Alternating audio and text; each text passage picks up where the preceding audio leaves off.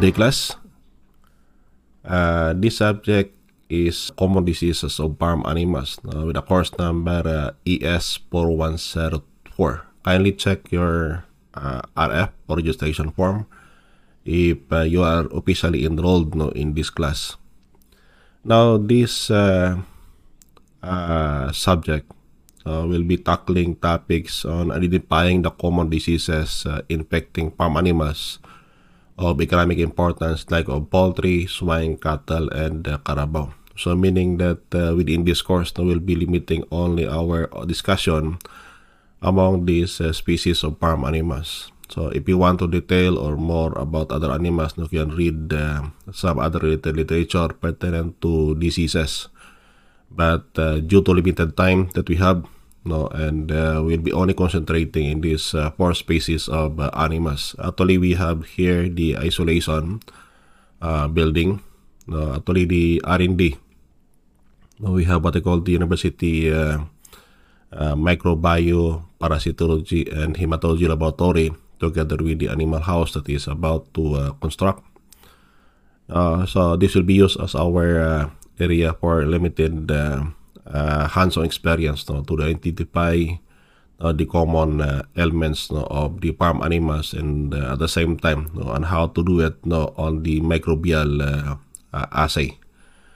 So this will study what they call the etiology or what they call the nature of infections and how they will be controlled no, using various means which may apply to a certain condition. Meaning that in this class, no, uh, we'll be giving some of the ideas no, how you're going to control it either either by using uh, chemical uh, uh, control measures or possibly um, we are specializing here at CPU using what they call the phytomedicines. No? But uh, it depends on the availability of materials and uh, to your preference. No? To those who would like to conduct uh, especially in development of the phytomedicines no we can use you can use no we'll be using the facility here at uh, Central Philippine University. So this is one way on how we can help no to uh, what they call that uh, to develop no uh, our own skills no, on how to do it. And possibly because of the limited face to face no uh, we can do more on the laboratory utilizing the, available resources within your respective locality.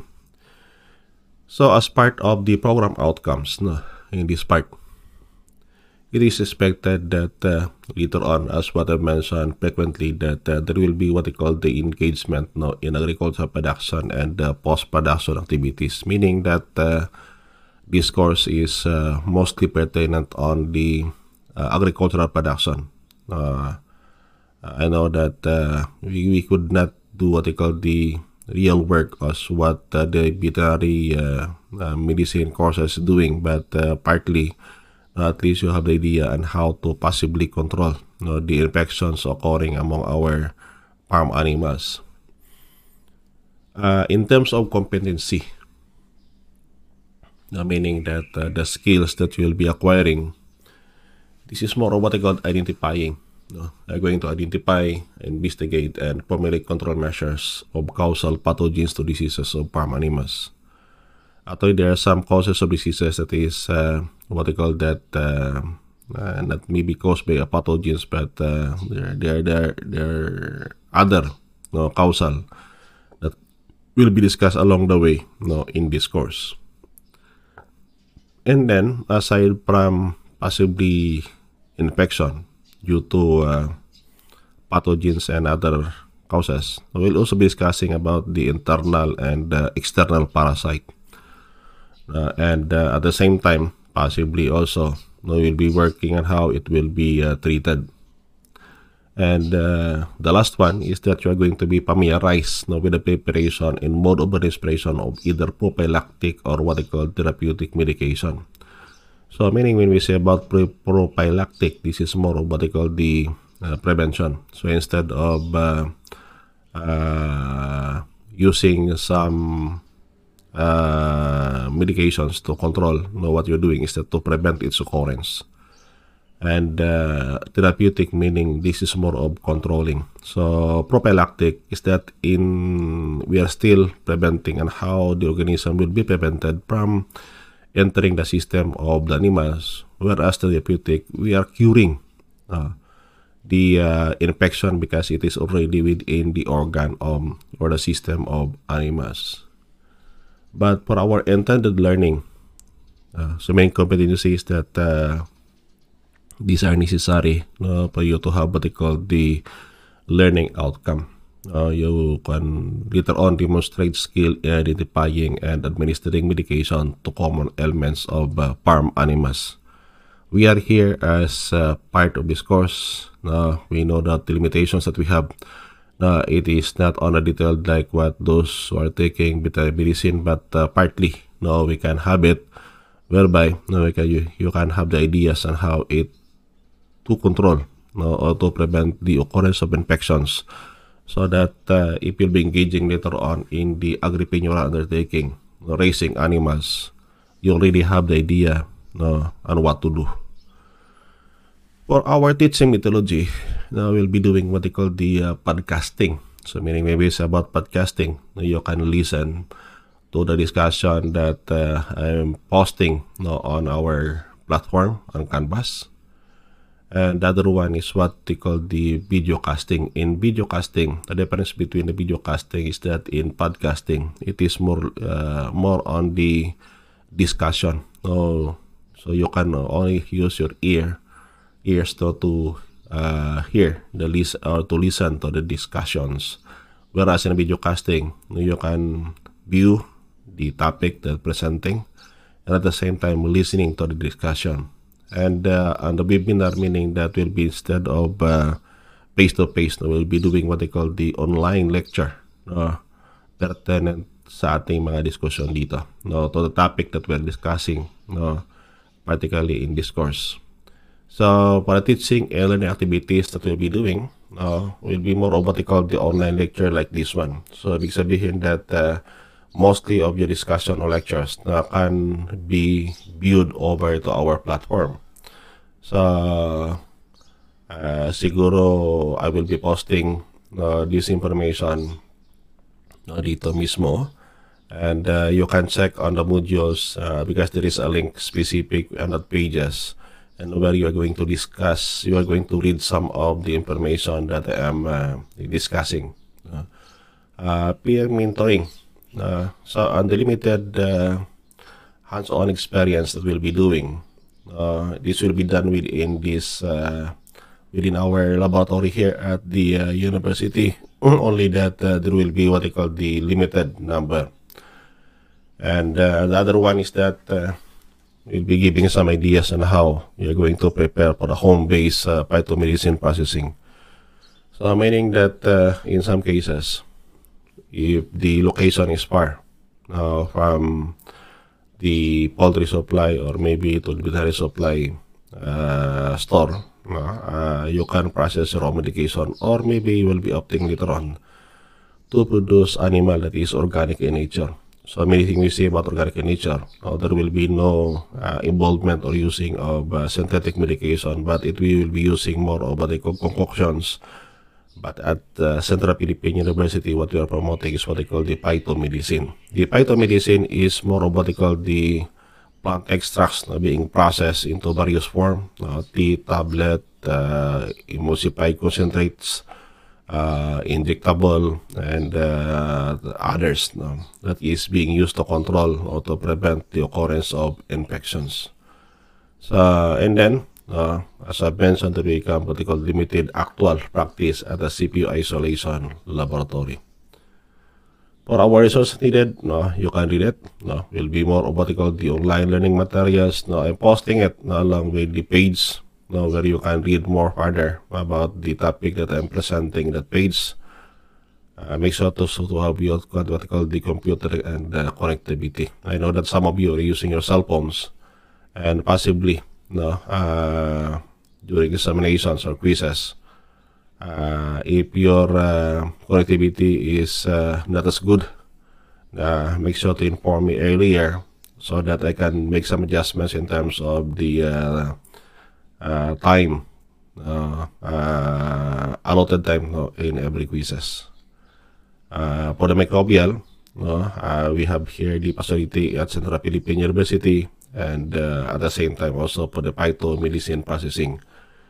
For our assessment, we'll be doing what they call the scheduled online examinations. Uh, uh, on the latter part of this uh, syllabi, uh, there will be what they call the uh, major assessment method uh, aside that will be discussed uh, in in tutu.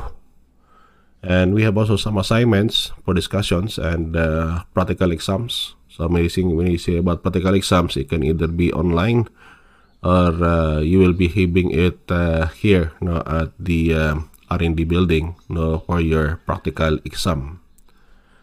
And for the expected output, so meaning no, in the various laboratory activities that you'll be doing together with your uh, uh, teacher or professor in laboratory, uh, we'll be doing what they call this. This is what they call expected output, meaning that this is required in this subject. Is that you will be going to do what they call the collection of causal organisms no, and the specific phytomedicines to control the prevalence of at least one common disease in farm animals. So meaning that uh, you are going to identify one of the common disease no, in your respective areas, no, identify the microorganisms, and then uh, preferably, uh, not preferably, but you'll be uh, doing some of the phyto preparations no, on how it will be controlled. So that will be, uh, the detail of it will be done in your um, laboratory exercises. As in terms of the topic outline that we'll be doing no, in this course, now we'll be dividing it into uh, two parts. Now, part one, we'll be tackling more of what we call the technical aspects. Uh, we will see about technical aspects. Now, this is needed for you, no, uh, na kung saan uh, you can know some of the technical background no, for such uh, kind of topic. And then the critical kasi yan na dapat malaman natin uh, ninyo mismo para at least uh, later on you can explain why such occurrences is uh, occurring or why such infection is occurring. And then on the latter part, no, on the part 2, we'll be uh, dealing with what they call the practical aspects. Uh, so in practical aspect, this is more of what they call the applications of the technical knowledge that you have learned no, in part 1.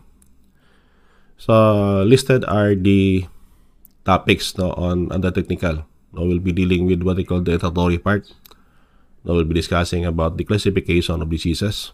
Uh, uh, so, as enumerated, it can either be hereditary, congenital, and acquired, or possibly uh, it will be generalized or localized, structural or functional, contiguous or non-contiguous. So meaning that these are what they call the classification of disease uh, that will be that will be studying along this course. Uh, in terms of the etiology, no, this is more what they call the causes of diseases. So, uh, it will be more of what they call the two possible causes. No, the exciting, the is one without a disease that cannot be set up or directly related to production of disease. So meaning that this will be uh, dealing in this uh, topic, no, in terms of the living organism, mechanical agents, no, regularity in food and water, and even what they call the uh, poisons. And we have also what they call the predisposing factors uh, that will be involving, uh, involving age, sex, temperament, color, uh, previous disease, uh, what they call the history of disease, idiosyncrasy, heredity, and uh, sudden change in temperature. So those are what they call the possible causes of disease that will also be discussed now on chapter 1 or what they call the introductory part. And uh, you will also be taught on how to do what they call the clinical and the differential uh, uh, diagnosis. And in terms of diseases, no, as I've mentioned, no, will be uh, tackling topics. No, this will be more of what the common diseases infecting no, the common farm animals. So, as enumerated, no, it can be from the diseases of poultry and uh, livestock. No? Uh, so when we say about poultry, this is generalized because uh, this involve animals with wings. Uh, so in poultry, we have what they call a chicken, uh, turkey, geese, and uh, ducks. but in livestock, now we can have what they call the uh, uh, simple stomach and uh, compound stomach animals na pertinent in terms of the cattle and carabao, the goat and the sheep, and then the one is what they call the hog. Now, these are what they call the common farm animals that we'll be tackling now in this uh, along you know, this course. And aside from that, we'll also be doing studies pertinent to uh, internal and external parasites in poultry and livestock. So meaning that uh, ang isa kasi sa nakita natin is that na yung sa kaso ng mga internal external parasite, we say about internal, Uh, this is more of what we call the parasite no, found within the system of the animals and external no, those are found in the skins no, of the uh, animals, no, either it is poultry or livestock. And we'll be doing knowing the different groups and then their life cycle and how you're going to do what they call the diagnostic method. No, uh, we'll be doing some of the laboratory activities here no, at Central Philippine University, but uh, again, no, uh, it will be done on a limited uh, basis. And at the same time, we will also be taught on how to control and to prevent no, the occurrence of what they call the parasites. For the practical aspects, it might be partly technical, but uh, we'll find means on how this will be uh, narrowed down into the practical or in its applications. So, you'll be dealing with what they call the veterinary drugs and uh, alternatives. No? Kasi yung isa sa mga craving ngayon is that to produce no, animal in organic means. So meaning that we say about organic means, no, uh, you will not be using any veterinary medicines, but uh, you will be focusing on the alternative. No, meaning that uh, concoctions, uh, but also here in CP, we are promoting the use of what they call the phytomedicines or what they call the plant extracts. Uh, so the preparation uh, uh, can also be uh, done over here no, on the preparation in mode of administrations. Now we'll be tackling that and uh, we'll also find means on how you can uh, perform or how you can do it so that later on um, you can directly apply uh, to your respective projects.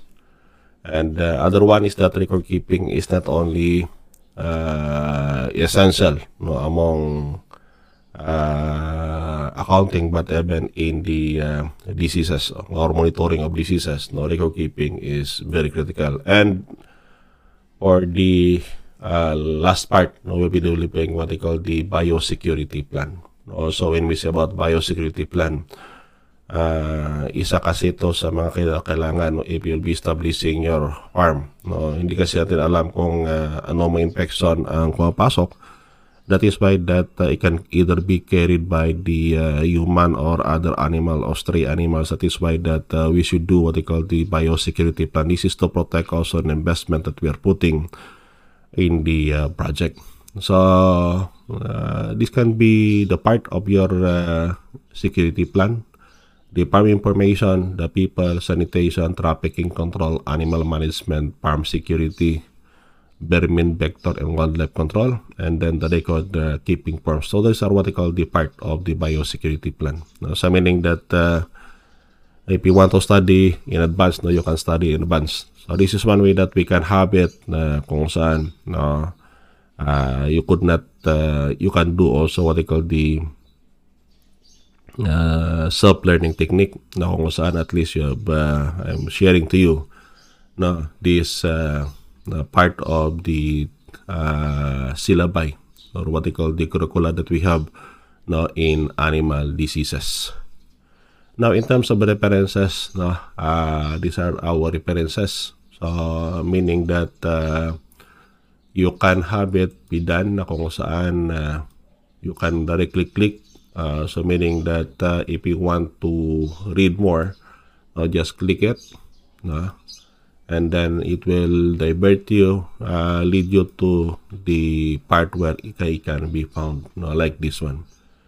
So you can read more about that uh, because uh, uh, kasi baka hindi natin lahat-lahat yan matackle but uh, you will be responsible enough sometimes that sometimes but if you have time no, you can have it buried in in advance so that uh, mabigyan kayo ng mga information. Those are what we call the written literature that will be used no, here in our uh, course. So, marami-rami ito na pili nyo ma-download no, on the respective uh, sites. And even here no, in the Philippines, no, we have also some of the diseases noted by the Department of Agriculture. No, this was issued way back in 2018. No, uh, these are what they called animal diseases. Uh, this was during the time of uh, uh, Secretary Pinyol. So these are what they call the list of diseases na observed in the uh, Philippines that need attention. So meaning that uh, yung nakasulat kanina uh, is just an example uh, meaning that uh, more of the disease no, can still be uh, found no, based on that uh, literature that I have posted or reference that I have posted no, on the department uh, memorandum circular. For your attendance, uh, it is expected that the students will be in the online class no, on a scheduled date for lectures and uh, actively participate in the learning process. So, given that the learning activities are online and you have the opportunity to visit the learning platform anytime, the total activity recorded in your Canvas will be used as your basis or attendance.